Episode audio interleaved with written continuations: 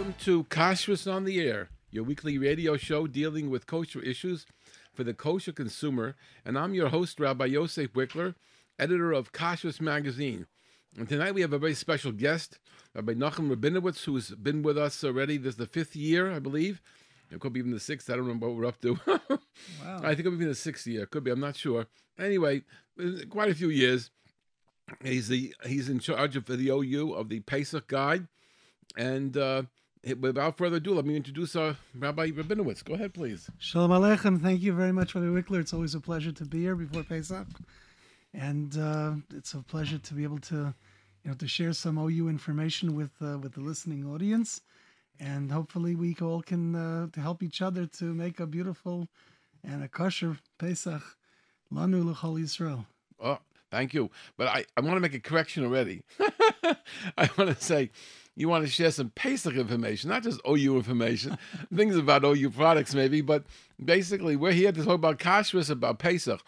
And I welcome everybody to call as, as soon as you want. But by the way, it's being video tonight, so you probably can see this uh, if you can uh, get a hold of us on the jrootradio.com. And you can listen to us on the app, the JRoot Radio app. You can pick up from the jrootradio.com. And you can listen to us at 718 506 9099. Or you can listen to us at 712 432 4217. Again, 712 432 4217. 718 506 uh, 5 when I say 506 9099 and you can call us now in the studio to speak to Rabbi Rabinowitz or myself about anything to do with Pesach. We really don't want, I mean, anything about Pesach. Just we're not going to go into other topics tonight. But anytime you want to call, 718 683 5858, 718 683 5858. And you can also text us at 347 927 8398. Again, texting 347 927 8398. Call us 718 683 5858. Rabbi Rabinowitz, uh, let's start with the, the, I mean, the simplest question What's new for Pesach 2017? At least, you know, what, what, what, what are the most significant things that we should know? Whether you have uh, 500 new products or two new products, it's not as exciting unless there's some exciting ones basically there ain't change. Right. I, I wouldn't say that there's many changes, but there's always interesting n- new applications. Pesach is we're observing Pesach for about what 3,300 years or so. Um, Yeah. so it's, it's been a couple of years, and uh, and Baruch Hashem, uh, it, we're just applying, uh, you know, the the age old, uh, you know, the Torah Hakdasha to to the to modern applications of people's, you know, tastes change. Um, people, um, for example, with health concerns, Right. um, these are always issues that, that come up. Um, people are looking for, for new diets and and uh, and all that type of thing, and uh, and we need to find uh, hopefully to solutions. Uh, just as an example, I know that today um, it's not brand new, but I think it becomes more and more prevalent. Many people are, are trying to avoid gluten, right, right. and, uh, Big problem. and, and and on the one hand, it dovetails with Pesach because uh, you know by avoiding um, in- in the grains which contain gluten, one is uh, in in a way is, is avoiding chametz potentially. Uh, of um, course.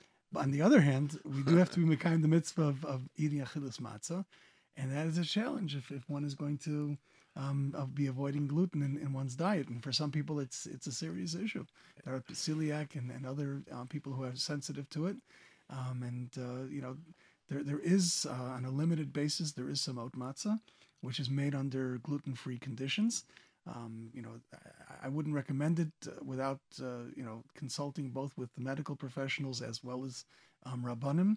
To- wait, let's explain why. yeah, so so I think the the, the rationale and the, the, understanding for this is um, the chamesha saminim, the five types of grains. Um, there, there are some which are very clear. Wheat is is pretty clear. Chita is something which I don't think there's any dispute about uh, the identity of of that. Um, of the five grains, it is only oats that do not contain naturally any gluten. The identity of Shibolas shual as as oats, while it's widely accepted, um, it is actually a matter of dispute. um, and uh, and therefore there's some um, who who try to avoid it for that reason. I think in Shulchan Aruch it actually says the minig is is to prefer chita.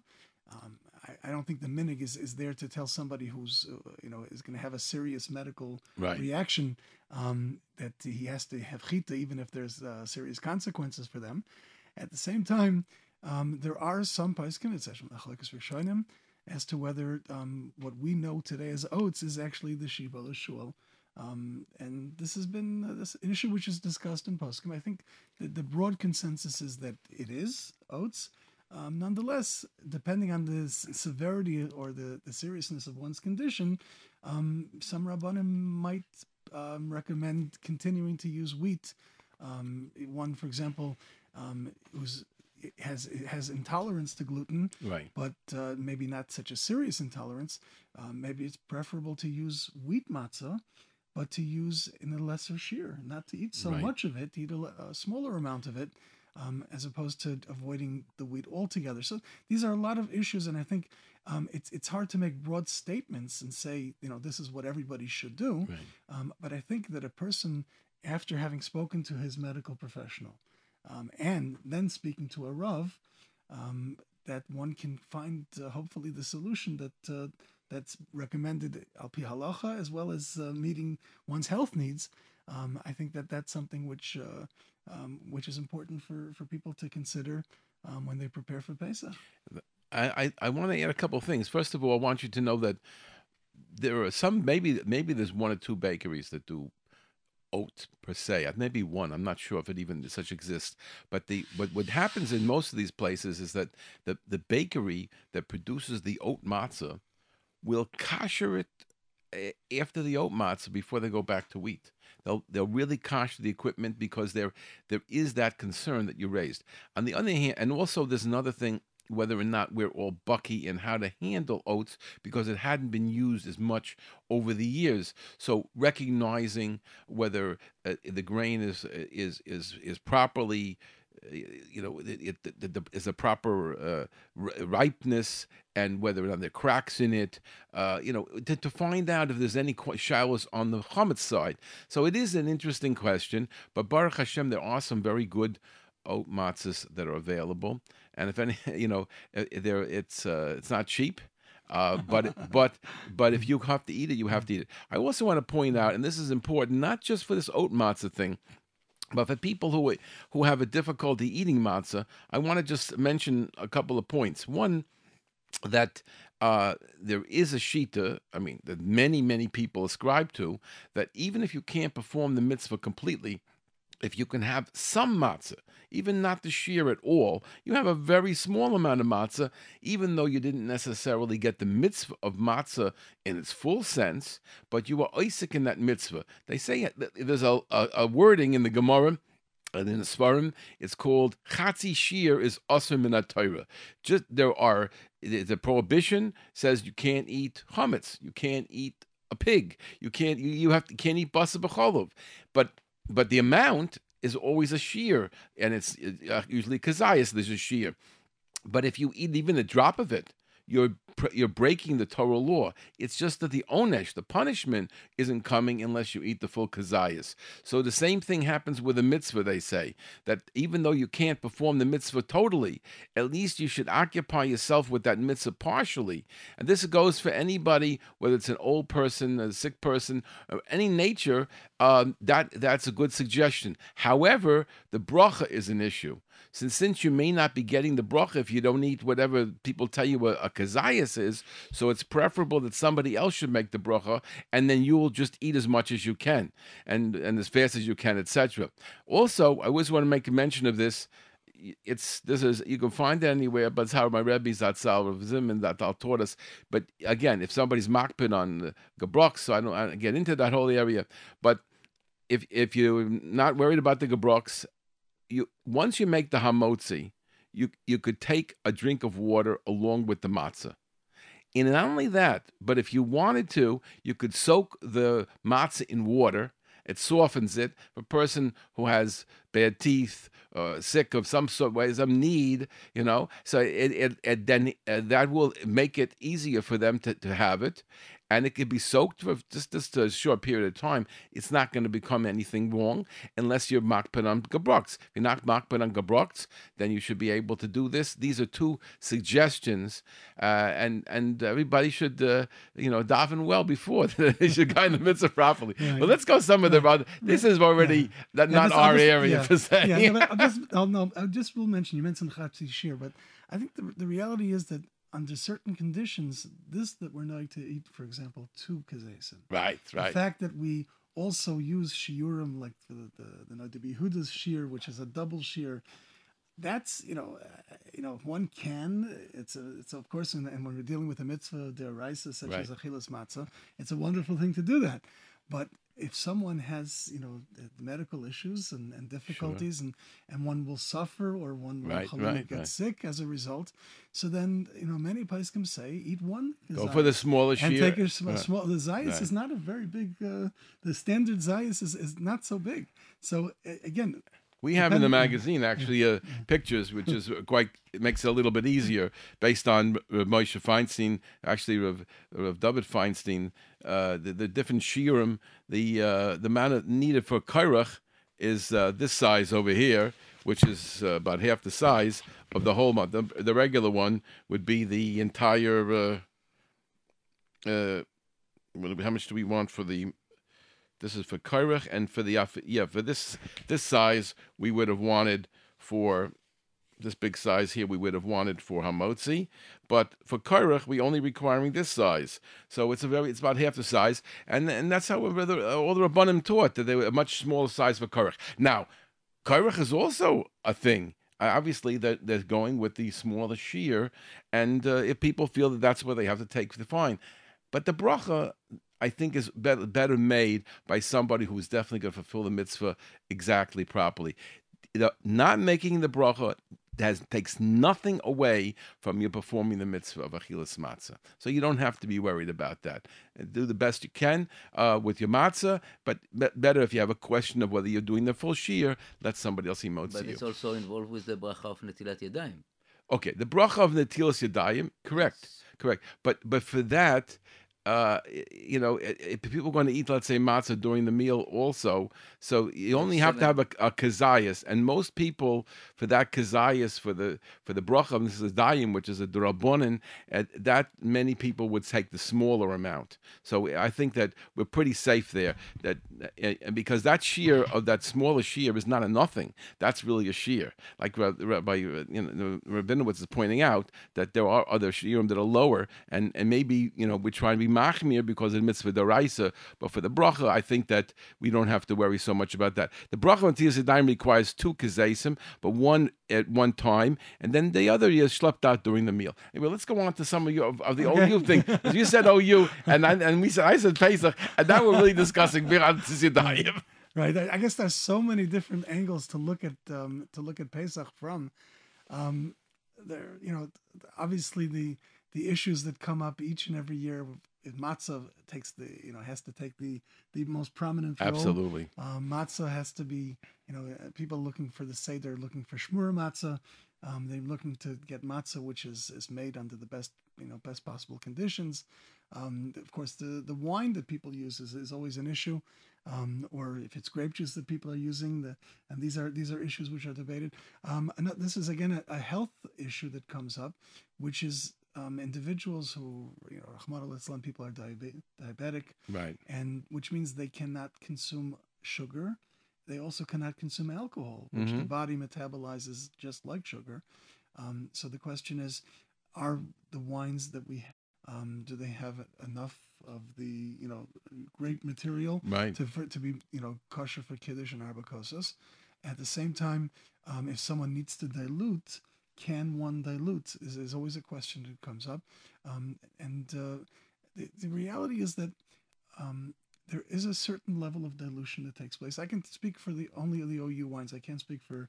Well, that's every- a that's a big. No, that's a that's big a lot. chunk. That's a lot. That's a But, big uh, chunk. but this I can assure you is that every retail wine and grape juice that carries the OU um, hashgacha, OUP hashgacha, contains at the very minimum 51% of grape, what we would call virgin grape juice material. which means it's not from concentrate; it's straight Fifty-one at, percent. l- at the minimum. I would say mo- in most cases more, more or much more than that. Now, depending on how much that grape material is, um, sweeter wines typically have concentrate added to them, and there are you know debates among poskim. Um, Rav Belsky, Zecher Levracha, considered concentrate to be kosher for wine. Um, there are others, uh, Rav Sina Shaul. Um, there's a tshuva from Rav Shlomo Zalman Auerbach where they questioned whether concentrate is Was that a wine. concentrate you're talking about? Is is added water added to it or no water added to it? Well- Your pure concentrate or concentrate water Well- added to it? I'll try to. I'll just give you a brief. Oh, I'd like to understand this, yeah. how, how this works. We just learned this Right, halacha on Sunday right, morning with my right. group. Oh, I- really? yeah, we're lear- yeah we're learning this halachas right now in Reish Dalet. Right. So essentially, when, when one makes wine, what you're taking is a grape, you're crushing it, and you're getting a juice. Now, the juice that comes out has sugar in it. hmm When you make wine, you're fermenting that sugar reverts, it changes into alcohol. It reaches a certain level of uh, alcohol content, such as Maximum is about 20, 23. Mm, less, maximum. Less. Maximum is that. It's actually the They claim they have it. I don't know whether you don't no, have it. no. They claim 23%. No. It really is usually under 20. It's it's Top- the top. typic- typically usually at about fourteen or fifteen, maybe sixteen percent, seventeen percent is is the most that I've ever That's seen. I've all I've heard that. It I've heard that, but Right. they claim 23, when whatever you see is. wine that has twenty three percent, it's a fortified wine, which means it's wine that only had 13, 14, 15 percent, and they added ah, alcohol to it. Ah. Now, when that happens, typically the, all the sugar which is found in the grape juice is converted. right. That's why the wine is not sweet anymore. Right. So how do you have sweet wine? You have sweet wine either by stopping the fermentation. Let's say every, you know, everybody knows about the blue Moscato Sure, sure. wine. What they do is they stop the fermentation. It happens to be a high sugar grape, but they also stop the fermentation about five or six percent. That means you have a lot of sweetness which is left over. Another method which is used by sweet wines is they add grape juice concentrate to it.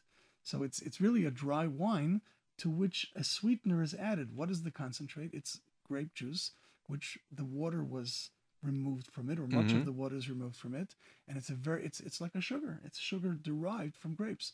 So even when you have naturally sweetened, it means it's sweetened with grape juice concentrate.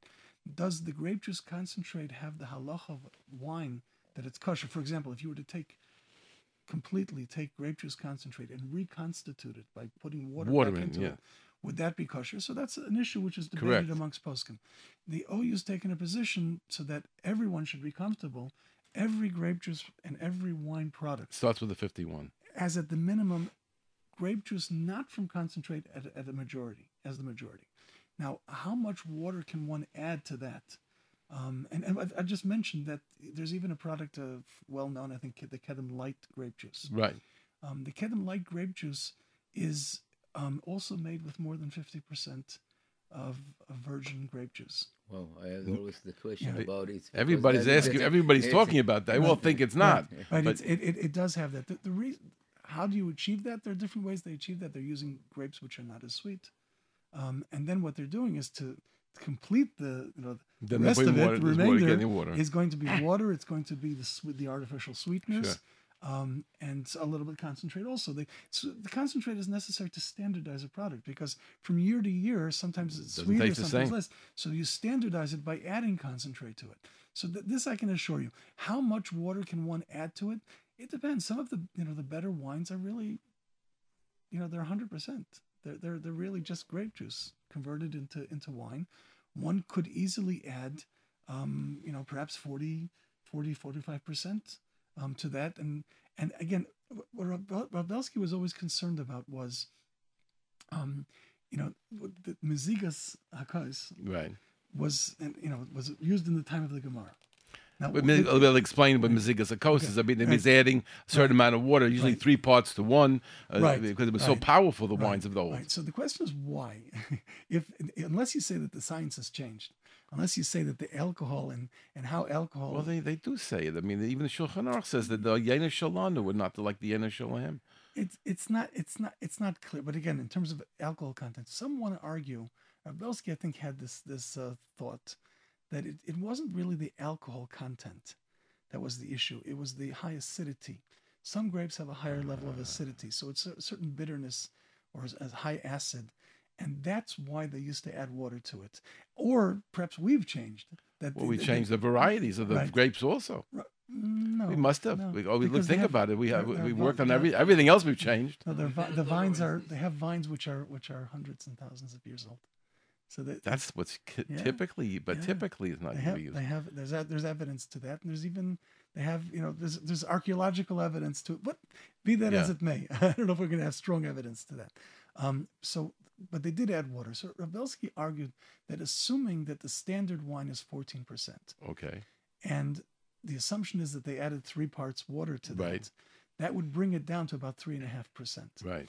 So he said that one could easily add water to whatever wine one is using today that would result in about three and a half percent. He says less than three and a half percent if you're diluting the wine further than that, then you're coming into a questionable This is a very interesting topic. I really wasn't planning to go here. I don't know who was listening, but whatever it is, I could say this. This is a very interesting topic. And it's just what I was learning on Sunday with my group. Mm-hmm. And we had this issue about whether or not this new wine that Ke- Kedem has, I mean, I think it's new, even it's not new, but, but it's around already, the Matuk, the Matuk, uh, you know, that's, that's Soft. so soft. Now, it's no, it's the, is it Matuk, the Matok- soft one. matok That's is, a- sweet. yeah, but Right. yeah, but And it's that's soft because it's a yeah, light, because- right. low alcohol so that wine. so the low alcohol wine. So the question we had is is that wine? Now we we we looked around, and in the in the profession, you know, whenever they talk about wines, they usually talk about seven percent or eight percent starting. There are places that said five and a half percent. You know, that's that range but nobody ever said three and a half percent is wine, and they're called wine coolers. But now you're telling me that Rav Belsky said, which is interesting to me, that he came up with a number of three and a half percent, which is exactly what Kedem has, and I think that's very interesting because I heard from a, a certain Pesach, I'm not going to mention the name, just like the week or two a week ago, I heard it. I don't know when he said it, but he claimed five percent is the minimum, which is which which would cut out this one, and we were just having a discussion about because many people are using this and they're using it at the Seder. And the question is, is that wine? I obviously Right, Coin Rally Belsky it is. Right, right. It's, That's it's- yeah, very important right. to hear, and it makes a lot of sense because it has a little bit of a kick to it. Right. It's something you you don't think of it as grape juice. Right. I, again, I don't know how, how much depth we want to go into in this in this topic. Oh, I see you. This is where you're at. I would love to, to plumb it. but but the, but the I think that, you know there's another fact feature. Many people, I think there's uh, you know Rav Pesach Frank, and Yeah. Moshe Feinstein writes the same. Um, say that for arbacosos, You need you need you need you need some to- alcohol. you know, because Now- because of right, chayrus. right. You it be Yotze Arba Kaisis, but Right. you can be Yotze chayrus. Right. Now, if you're adding, and, and this is, I think, recommended if someone is unable to have alcohol, Right. are people for whatever reason. Now, if you're adding grape juice, which has a din of yayin, Right. may not have a din of cherus, Right. but has a din of yayin. So the fact that you're adding more and you're bringing down the alcohol level, um, again, maybe at a certain level the alcohol no longer provides cherus. Maybe it's just you know it's it's inconsequential. Um, at the same time, um, it, doesn't detract from the yayin aspect. The fact that you've added grape juice. If you added water, on the other hand, Right. um, that may not be the case.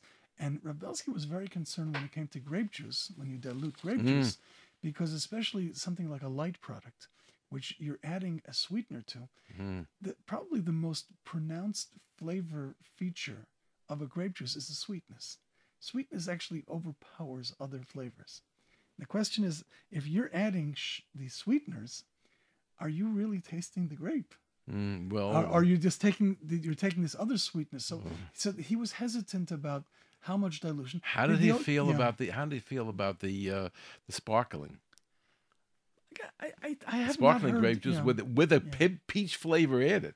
Okay, so the, the peach flavor may be a consideration, but in terms But the it's, it says written down as bracha Yeah, very yeah, often. Like, uh, it, it, the, flavors themselves are, are normally bottle b'shishim. The flavors are very, si- are it's very the amount, powerful. but they're powerful they're, though. Yeah, they're they're vida l'taima. Right, 100%. They provide flavor Right. and they're they're put in for But you can reason. still taste the Right. grape in there. Right. But essentially, the, the, the argument is, you know, the, and even the time of the Gemara, they did add honey. They did Right, Add, that's right. you know, un- right. They did add other Sure. other things. So which, you know, added sweetness or flavor or other things. So I think the OU feels comfortable recommending maybe 10 to 20 percent added Water. you know globally to to wine or grape juice more than that s- in some occasions would not be a problem but in other cases it, it might actually be a problem I want to point out something interesting also. When going, you mentioned Moshe Feinstein, uh, Shimon Eider used to teach these halachas, Zeichet Side of a Kaddish Levracha. What a what a loss to Klal Yisrael. Anyway, so so Shimon Eider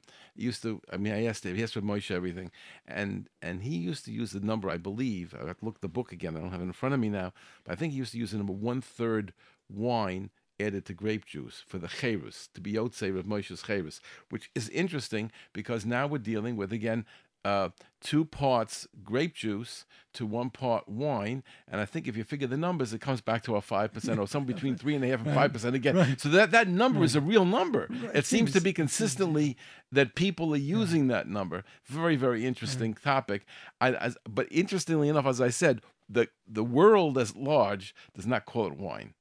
We are calling Yeah, it wine. I don't think in, the FDA allows you to call under five percent wine. In terms of that's the, the, the Well, obviously laws. the I labeling. think- No, the labeling says wine on the on the bottle of. Uh, we saw less that. than five. Uh, The, say wine? that's the Oh, three hundred. that's Yeah, okay. I, I mean, I didn't see it, but one of the people uh, checked up online and saw the uh, Oh, really? saw the actual bottles. so yeah, they, no, there must be a, there must be something that I mean they had to be doing it for years already. I'm sure they have it worked out, but it's just a very interesting. Well, we got was so side topic over here, But- and no one called in. Let, let me just read the numbers again, uh, and then I'll take one second to say a word about our sponsor, then we'll go back. The telephone number to reach us here is 718-683-5858, 718-685-5858. My guest, Rabbi Nachum Rabinowitz from the OU, who has put out the Pesach booklet for the OU. We didn't get to it yet very much. And uh, anyone calls on any topic dealing with Pesach, we're more than happy to put you right on.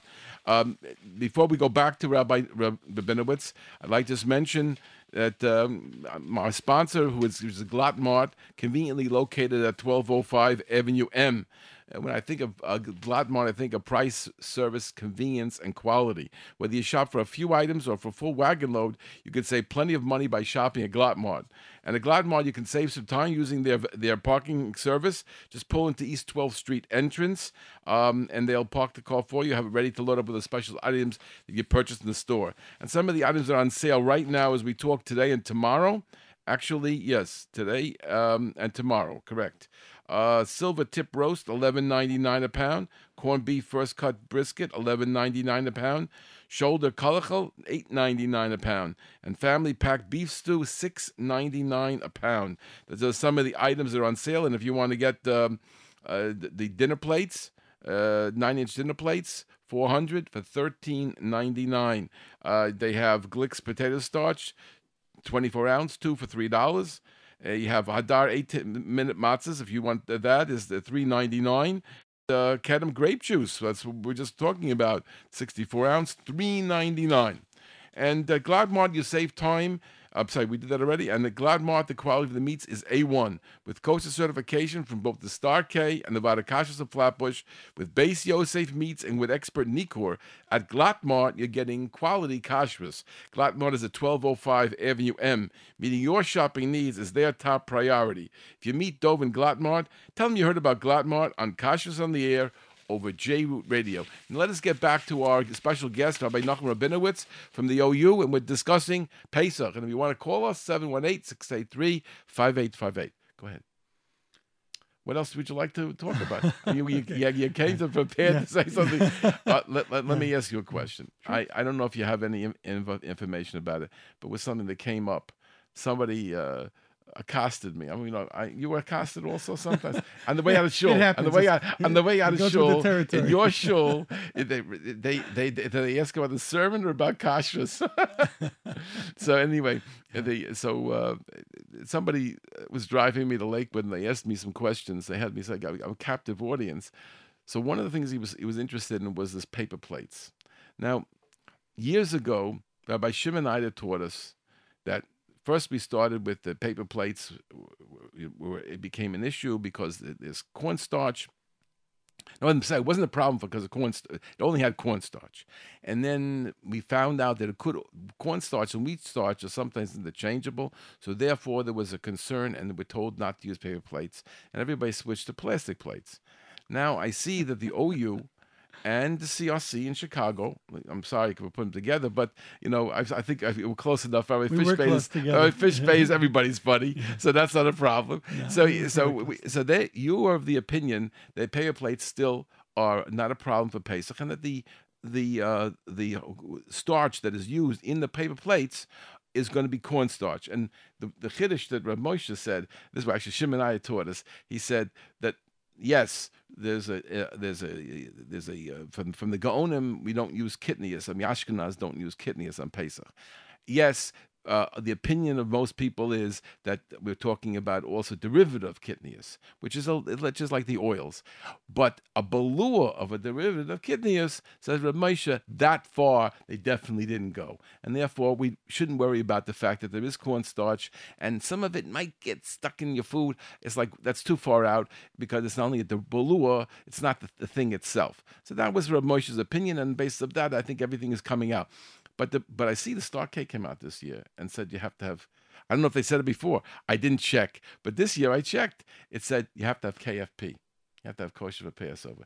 So they must be a certain amount of concern about. There must be a certain amount of concern about the um, uh, uh, uh, about the source of the starch. Are you, are you familiar with this at all? I mean, to some extent, I- I- in the United Is it possible? Yeah, in the United States, if you travel through the Midwest, Right. what you see is endless uh, Corn. rows of Corn. corn. Corn is the cheapest grain in the United States. And now, especially be- because they they the need for corn for the ethanol for this for that. So it's it, so in the United States, and this is relevant to food products also, as the as, as the starch Right. of choice as being corn, that's the, the most inexpensive. Whether you're alcohol and vinegars, or whether um, you know the, the carriers which are used in, in all different types of Right. products, or and like you say, when they starch the plates, um, in the United States, that's going to be corn. And, and one can assume that it's going to be corn because that's the least expensive Mm-hmm. um, commodity from which they would make this product. So it's you know, is it wheat starch? That's that's not shchiach. It's not. You're not going to. Is it possible that we're getting plates from another country? Anything is possible, but, But I that would, would- that- add that- that, even China, which is a big importer, I mean, I don't know what Trump is going to do about that. We'll but, find uh, out very soon. That's that's on the table. But in China, also, I would say that it's also the vast majority is, is Really? corn. In Europe, you still have A lot of wheat. A, lot of wheat, but again, even in Europe, I would say it's about half and half. Wow. So, So- the, the reality is that that um, you know that also these starches are tasteless. Right. They don't provide any tom, and like you said, it's a derivative. The, the reality is that that kitnius is a minute, Right. and you know th- the today I would say the OU's position, and I think this is the standard position amongst most kashrus agencies, Right. is that kitnius nishtana, if it's undergone a chemical process, so there's no longer any issa for that.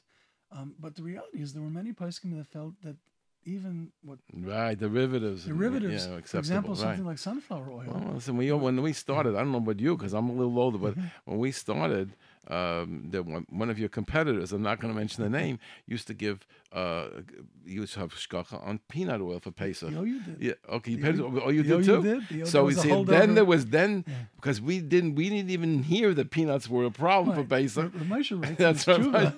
that peanuts are that they used to eat peanuts in White Russia, Right. And they didn't consider it to be kitnius. Right. Okay, But are- it, but it became but like, here in America we we we took the hummus of the ganze Welt and we could afford it. There's apparently cottonseed oil we haven't taken because in Israel there are many that uh, cottonseed is actually Right, machlokes right, right, yeah. And in Israel, many do not use cottonseed oil. In the United States, for whatever reason, It's cottonseed accept, oil well is, accepted. is widely accepted. So again, kitnius, like you said, it's a minhag. Also, the classification: what is kitnius and what is not kitnius. There are some things which I think are widely assumed to be yes kitnius and not kitnius, but there are certain. You know, we could go through the lists, and you know, like today they talk about chia seeds and fennel seed. People are adding all these different types of um, which we didn't even know existed, and now we use the last few Right. years we're using them, so we want to throw it into the Right, mix. and we, we can't go with uh, Yeah, yeah. have this this uh, this. we know quinoa. quinoa, We know we quinoa. We have to talk about quinoa. But I love, but let me let me put you in this. you- Didn't you mention kitnius? Eh, Something just came across my desk today, and I, I don't know if it's true or not, so I'm not going to really mention it here. But I'm going to open the topic up, and that is that the OU now gives hashgacha to OU kitniot. Now, I- I understand the purpose is for the Sephardim, and there's a, there's a need and people want, etc. No problem with that. But the question I have is the following: I read something. I have to check and see if it's really uh, one of your OU kitniot. I don't know. I saw it. It was it was brought together with other Pesach information, and it was a print thing on an. Uh, it was like a press release, and they mention it's under the OU. So the question is, is that you know uh, how much control do you have over wording? Because you see, when when you say on the package OU kitniot, that's what's going to be written there. There's not going to be any funny business. Not going to say play on you. And I'm sure it's going to be, uh, if it ever happens that they mess it up, it's going to be a, a very big mislabel, and everyone's going to get excited. But but the which happens even uh, with every hashgacha. But but uh, the question I have is, can they put out a press release? We're under certified by the OU because that is confusing. See, you have a different name, OU yeah. kitniot. Yeah, it's But hard for I me to don't com- know. yeah. It's hard for me to comment about. I'm not sure what product you're referring to, made by whom, and under what conditions. I'm not- I I'm not gonna mention it here I on can, the- I can tell you this much: when the OU decided, and this was at the urging of Rav Belsky, Yeah. um, when the OU decided to, you know, take the leap and start certifying products as OU Kitniot. So we talked much about how labeling because we were concerned that when you've put Pesach on a label or Passover on a label, hmm that you know many people don't know these distinctions. That's right. So what the OU formulated was a, a labeling design which says OU Kitniot without mentioning Pesach. Uh huh. So this way, the people who know what Kitniot are, you know, obviously will you know, will, will know to you know to, to buy the product and use it on Pesach. But those who don't, it won't say. It will say the statement underneath it that says. Um, acceptable for use by Uh-huh, those who uh-huh. consume kitniot on Pesach. Pesach. Uh-huh. So we felt by doing that, but there has been, you know, the OU is giving hashgacha both in Chutz La'aretz and as well in Israel. Mhm. In Israel, it's so widely accepted. Oh, of course, because Rove, Rove is a Spartan. correct. So you have to we have to there, address it. it, it, it's there, there's sometimes a little confusion and there's sometimes miscommunication with the with the manufacturers, but the precise language, especially a product which is distributed in Israel, you know, there it's very common to write "Oyo kasher pesach Uh-huh. le'ochle kitniot." Right, but that's the wording. Right, so that's that's the standard standard accepted wording there. Um, we've had, you know, we've struggled a little bit with the Israeli manufacturers to make sure that, you know, sometimes they have labels which are both Hebrew and English, Right, right. and it's and so that this is where a little bit of the confusion. I think for the most part, anything So the confusion, Israel, the confusion is in Israel- Israel, yeah, the products here. are made in Israel by Israeli manufacturers. For I think we we pretty standardized in Chutz that everything is oh, OU kitniot in that way Well, you wanted them to do the same wording there, we, we we pushed in that direction and you know but it's hard for them. it's hard for them especially because of the, the Well, they're the competing dual against the other, right and also that there's this language right? the, the the hebrew label and the english And everybody label, there knows. Here in America, a lot of people don't know. Here in America, Everybody knows. right. and then you have products which are really designed for israel but then make their way to, to the united states. That's one of the issues so that we'll have, we so all this have is face. this is something that you know we, we we're, we're, trying to hopefully we'll, we'll we're reining this in. And uh, if there are a couple of you know outland out you know liars that are not pre- precise we're trying to make sure that everything is is uniform. It, it, in, in an organization the size of the OU with so many hundreds of thousands of products uniformity is is something we strive for. And hopefully for the most part achieved, but there are always sometimes the, these exceptions to the rule It's, uh, it's a, like a big challenge. But the whole, the whole, the whole f- uh, flow into Kitnios was it must have been a big challenge because. But and I see. I the problem is that our people have to get used to it too. The store owners have to know how to identify it. A lot of times, I, I, I this is something interesting to our Sephardic listeners. It, it, just this week, somebody told me that in a certain store in our neighborhood, they they write on it kitnios. They have cans of corn and peas and whatever, and they write on it kitnios. So the the person and they're selling it in one of the Frum stores in on in uh, in, in, in Brooklyn. So the person said to me, "How? Who is saying that it is uh, is, is kosher Pesach? You're using kitniyot because you want it has hashgacha, and the Sephardi can buy kitniyot. But is is there anybody ta saying that this is kosher Pesach? So uh, again, the store owner seeing a product like that is now assuming that the Sephardi is going to buy it, and he, I don't know if they ever checked the list. I don't know if they ever checked with a Sephardic rabbi whether it is acceptable. I don't know if they talked to the kashrus agencies. I mentioned one time Rabbi Singer told me a story about uh, we, we were discussing a, uh, one of the lists from the Sephardim. Uh, again, last week you mentioned the JSOR is a good list, but uh, there are lists that the Sephardim are shown that claim to be for the Sephardim, and and Rabbi Singer said this is is possibly chametz gomer. He said the machinery is not cleaned in between, and he doesn't think it was at all right to put it on the list.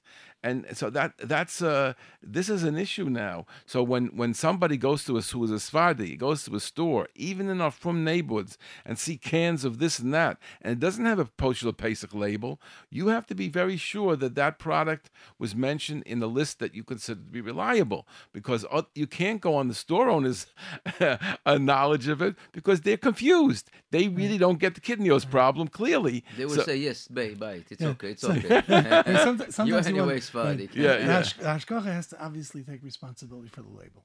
You And know, we're that- not talking about that's- label. The label, no, the label Right. there was no, But- no, it doesn't but say Pesach. Many times people are relying for their kashrut. They're relying on the person who stocks the shelves. Yes. Right, right, and, right. and you know sometimes there are mistakes that happen. I've, I've seen in my own you know many times there the, the, the store shelves are stocked incorrectly. Right. They'll put chametz products in a in a Pesach section. And anyway, And there's there's back happen, shopping. There's back shopping. People when they bought, going to buy something, they put it in their wagon, they put it back, and they don't remember which Right. they put in the wrong area. But I wanted to, I, you know, I, I I don't talk very much about uh, Glatt Mart in the middle of the show here, but but Glatt Mart is a place that I saw my own eyes, not once and not twice.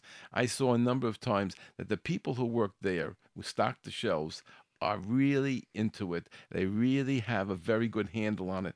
And I, I, I was always impressed by that because I don't know if it was all training or it was the relationship. I don't know what it was, but I saw that the store owner, the, the store worker, the workers in the store really, really very careful and putting things back and this and that, constantly on top of it for Pesach. And I, I think it was wonderful. I, I saw, I'm assuming everybody tries, no question they try, but in a big store, it's very hard because of the back shopping and all stores, I mean, not today have Baruch Hashem Pesach stores also, which totally Pesach only. Okay, so that store doesn't have as much problems. But let me tell you, from way, way back, people told me that they made orders and they ordered gefilte fish and it came and it wasn't kosher Pesach. This happens, you know. It, that meant it had matzah meal in it, which was not kosher Pesach. This, these stories happen all the time. Everyone has a responsibility to check their products very carefully. Anything that comes in the house for Pesach. And on the one hand, it's it's beautiful, the availability, the selection, the types of foods that we have today is unprecedented. Absolutely. You know, and, and we have it. So some would say, on on the other hand, You don't it's become Pesach. so easy to keep kosher that we we've stopped to you know to that's the hirut that that care care and and, and uh, scrutiny that we have to that's our responsibility it, it you know Take it off. kashrus agencies can only do so much there has to be um we, we believe it or not we need the support of the kosher consumer because when the kosher consumer brings issues to the fore Right. and they're careful and they can sometimes even when they complain about ourselves that's a good thing we we, we want constructive criticism from the kosher That's the consumer only way to improve. because that's the, the and sometimes we're not aware of something as much as we we try to cover all bases um, but that that feedback is very helpful to us it helps us to improve what we're doing um, and uh, you know on so many levels that that it it it takes to keep kosher is not uh, shouldn't be taken for granted Hundred percent. What happens at Pesach now is that many people go away for Pesach. The number that I read today is three hundred thousand people going away for Pesach. It's a phenomenal number. Remember when it was two hundred thousand, and which is a, also a phenomenal number. But three hundred thousand people—that's a big chalik. Somebody wanted to say that more than fifty percent of people go away for Pesach. Baruch Hashem, that's not true. But I will say 300,000 people is a very, very significant number. And we're approaching those kind of numbers. And, and then, then again, there are people who go away to the relatives. So a lot of people are not making Pesach anymore. That's what we have. And then, and, and we have that together with the fact that everything is available. People just go out and buy everything. And they, they've lost the, the sense of preparing Pesach. Cleaning, yes. Everybody's cleaning Pesach, and everybody's shopping, and they're all doing, you know, that kind of thing. But as far as that that that you're working on the Pesach food, and that you know, I remember the tears that went in my shvel of Shalom, the tears that went in when he was when he was doing the maror. So Baruch Hashem, most of us still do the maror. I mean, we're talking about the horseradish, and they we grind it, and we get our tears, and we follow in the. But a lot of people no longer doing that, and that was that was I always always look to that as erev Pesach, working on the maror, working on the. Uh, I I, I do the check the lettuce. Today, people don't even do that. They would buy things that are ready made. So I always check the lettuce anyway. So for me, uh, I have an erev Pesach they say we lost Erev Shabbos. I say we lost Erev Pesach for sure, even though they're working very hard in cleaning.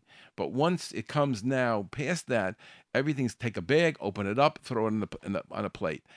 It's not the way it used to be, and and we lost we lost we lost some of the chashivas, and people who go away lose some of that.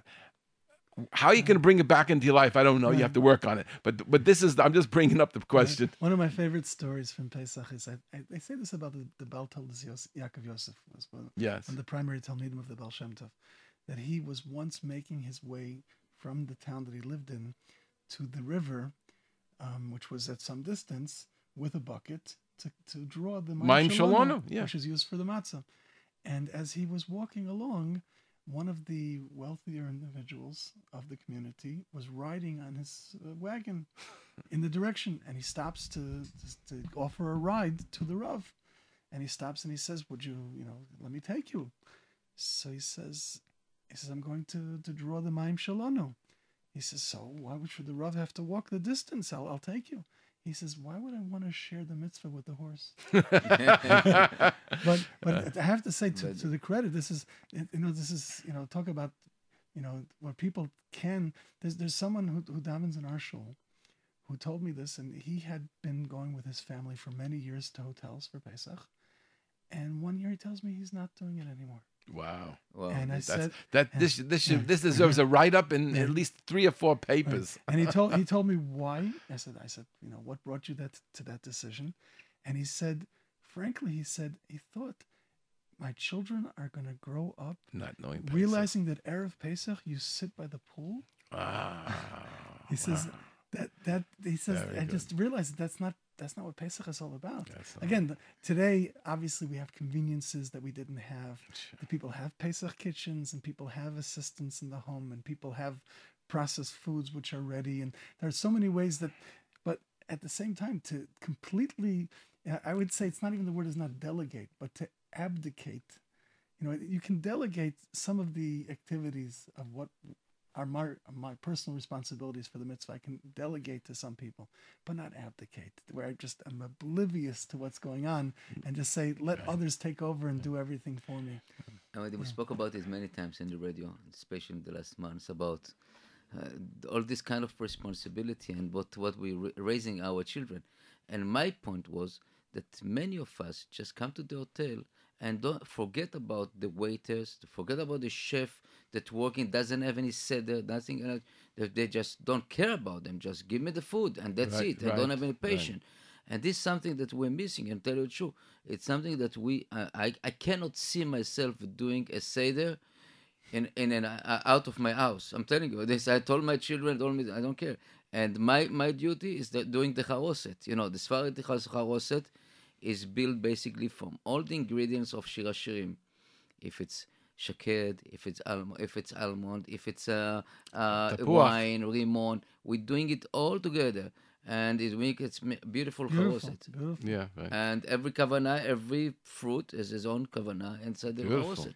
Right? Every minhag in Yeah. Klal- every minhag in Klal Yisrael has such history and beauty and richness. But we shouldn't take away. Listen, the people. There are many people who have to go away for Pesach, Yes. and we don't take that away from them at all. We just get. We're just saying that uh, we sh- those who don't go away should be happy. We don't go away. We have we have a real full Pesach, and those other people, whether they can follow well, your, your uh, parishioner over there. But I think I think uh, we at least they we all should feel that uh, it, this is not a lechatchila. This is a b'di'evid. We would you're doing it because you need to. Sometimes it's a question of getting the family together. There's there's a lot of reasons why you do it, but but it's something you should realize that there's a there's a the Pesach was really supposed to be made by us. The whole the whole avoida of Pesach is an avoida. You know, you know, maschel begenus mesayim b'shvach. We start off as avoda mayinu, we go up, and and it's kind of hard to feel that when you have when you have the uh, the luxuries of the hotel and the, no responsibilities whatsoever. So if you're doing that anyway, so give a lot of money to Stuck. That's one of my main points because it, because if ten percent of all of the money that's being spent for Pesach in the hotels would be given to the tzedakah, very few organizations would have to have appeals during the year. Well, I, am sure. I'm sure they do give tzedakah, They but do. um, They but do. we can't forget that the first mitzvah in Shulchan Aruch in Hilchos Pesach is maos chitim. Right, right, right. we can't we can't start with our own Pesach. We have to start with someone else's right, Pesach. right. right, Definitely, definitely very important. So, what else would you like to do? We have a couple seconds left. So, Okay. Uh, there's a- no one seems to be calling in. I didn't. We didn't get any calls. just, Uh, 718-683-5858, 718 We only have another few minutes, so let's. usually that's the most entertaining part of the. I of the know, but show. see, the You know, problem is that most of the people who are listening are not listening on the phone, Right. and uh, uh, right. are So other the phone is. The is- He's being used. Right. That's what we had. We get a couple calls, but it's not the same amount. Right. So we're certainly hoping that uh, we'll Okay. get be able to do a I- I'm situation. telling you, Hope I'm- next I'm- year we personally, I- Shana Habov. in my, my, in my car, that's uh, first I go to the to the. So hopefully that should return very Oh, soon. that's Hashem is Baruch. it's, a, it's But- a tremendous. But but Avodah uh, I want you to Yeah. know that there are people who listen to the show every single week, and they, they tell me that they do, and uh, right away uh, they asked where how can they reach us, and we told them the number is 718-506-9099 or the other one 712-432-4217 or on the jrootradio.com or the JRoot Radio app, and uh, there are many people, and I also have I don't know if you know, I have people who listen after the show. They listen in the archives. There's one gentleman told me that uh, he likes to write and answer, write down anything I mentioned that is important to him, and he can't do it while he's driving. So he likes to he likes to listen to it on Sundays. And I have a certain gentleman out of town who's very uh, uh, uh, very important person in Kashrus. I won't mention on the air who it is, who listens to every show, and I get emails. if Right. there's anything that is any way off, he makes sure that I straighten it out. So that, uh, but, uh, but he's a very, very uh, tough taskmaster, a good friend of mine for many, many years. So there are people who listen, and uh, whether you, whether they called in or they didn't Right, call in, right. they're there. Right. And you will see. you- you- Okay, later I'm- on, I'm you'll sure- I'm I want to tell you sure I'm, that- looking at the statistic right now. Looking now this right now we have 365 countries that listen to us. Wow. Countries and United States is 2719 right then in in and, and the, only on the on the uh, website. The website. I'm Amazing. not talking about the Current, website. current, current. And, um, we have like a It's current. He- two he has million, ti- two it's million time. minutes Right, a right. month that people listen to us on the on the on the phone. Okay, that's a beautiful thing. It's a beautiful. So if you have any questions Yeah. in the course of the week, and we still have a few days left, if anybody has a problem or question, you can call us at the office. I'll try to help you if I can. My, my number at the office at Kashrus Magazine is 718 336 8544. Uh, that's the Kashrus Magazine office. If you want to get our Pesach guide or subscribe or any questions about Kashrus or anything I want to suggest for the, for the show, that's you can reach us how can somebody get the booklet? But there's very there's a few ways to still get it. Uh, the Pesach guide from Right, the if you, if you OU. go to oupassover.org, um, the OU's website has a downloadable version. They also have a version which is readable online. You can actually leaf through the pages um, uh, virtually um, online. Um, also the OU has also a hotline. I know Rabbi Wikler has a hotline, but the OU has a hotline which is even available on Erev Pesach Beautiful. um, because uh, they have extra hours as the weeks as we get closer and closer. So there are many many calls, and you know Pesach doesn't end with Pesach because after and, and I would say we get as frequently as we get questions about Pesach before Pesach, we get all the questions about Chomet over Oliver Pesach. yeah, So- surely, and, surely. And, uh, I'll just mention because I think in, in the United States many you know ask the questions about vinegar products right. domestically produced products in like I mentioned before about corn Right. vinegar in the United States is made from corn for the most part. So in it, you know, you have the element of taruvas chametz when you have a mixture of sauces, condiments, these types Mhm. of things. But more, more than you know, more likely than not, um, these products are not chametz. their kitnius. I wouldn't certainly Right. suggest. Okay, even but, for I but for suggest- selling it or Right. putting it away, not destroying And it. Even I even for Sephardim, I wouldn't recommend them because there are additives, there are processing aids. Um, even for example, you know, people think it says gluten free. If it's gluten free and it's not oat, so what could possibly be? But there are enzymes which are added, which can be chametz derived, Right. which are gluten free. Um, and it's like you know dairy free. Dairy free doesn't mean halacha. No, it could be dairy free, and, And it could be, be the same 100% is true. OUD. You have OUD, Okay. dairy free. Okay, okay thank, thank you. you. Thank you for having me. It's always a pleasure. Thank you, Rabbi Rabinowitz, for joining us. and we hope that, hope next year we'll be as Hashem Yisbach okay. again. And uh, this is uh, for you. Uh, right. Next week we're on or off? Uh, I I I, okay, looks like off. Know. So therefore, I want to wish everyone a Chag Kosher V'Sameach, and we'll speak to you right after Yom Tov.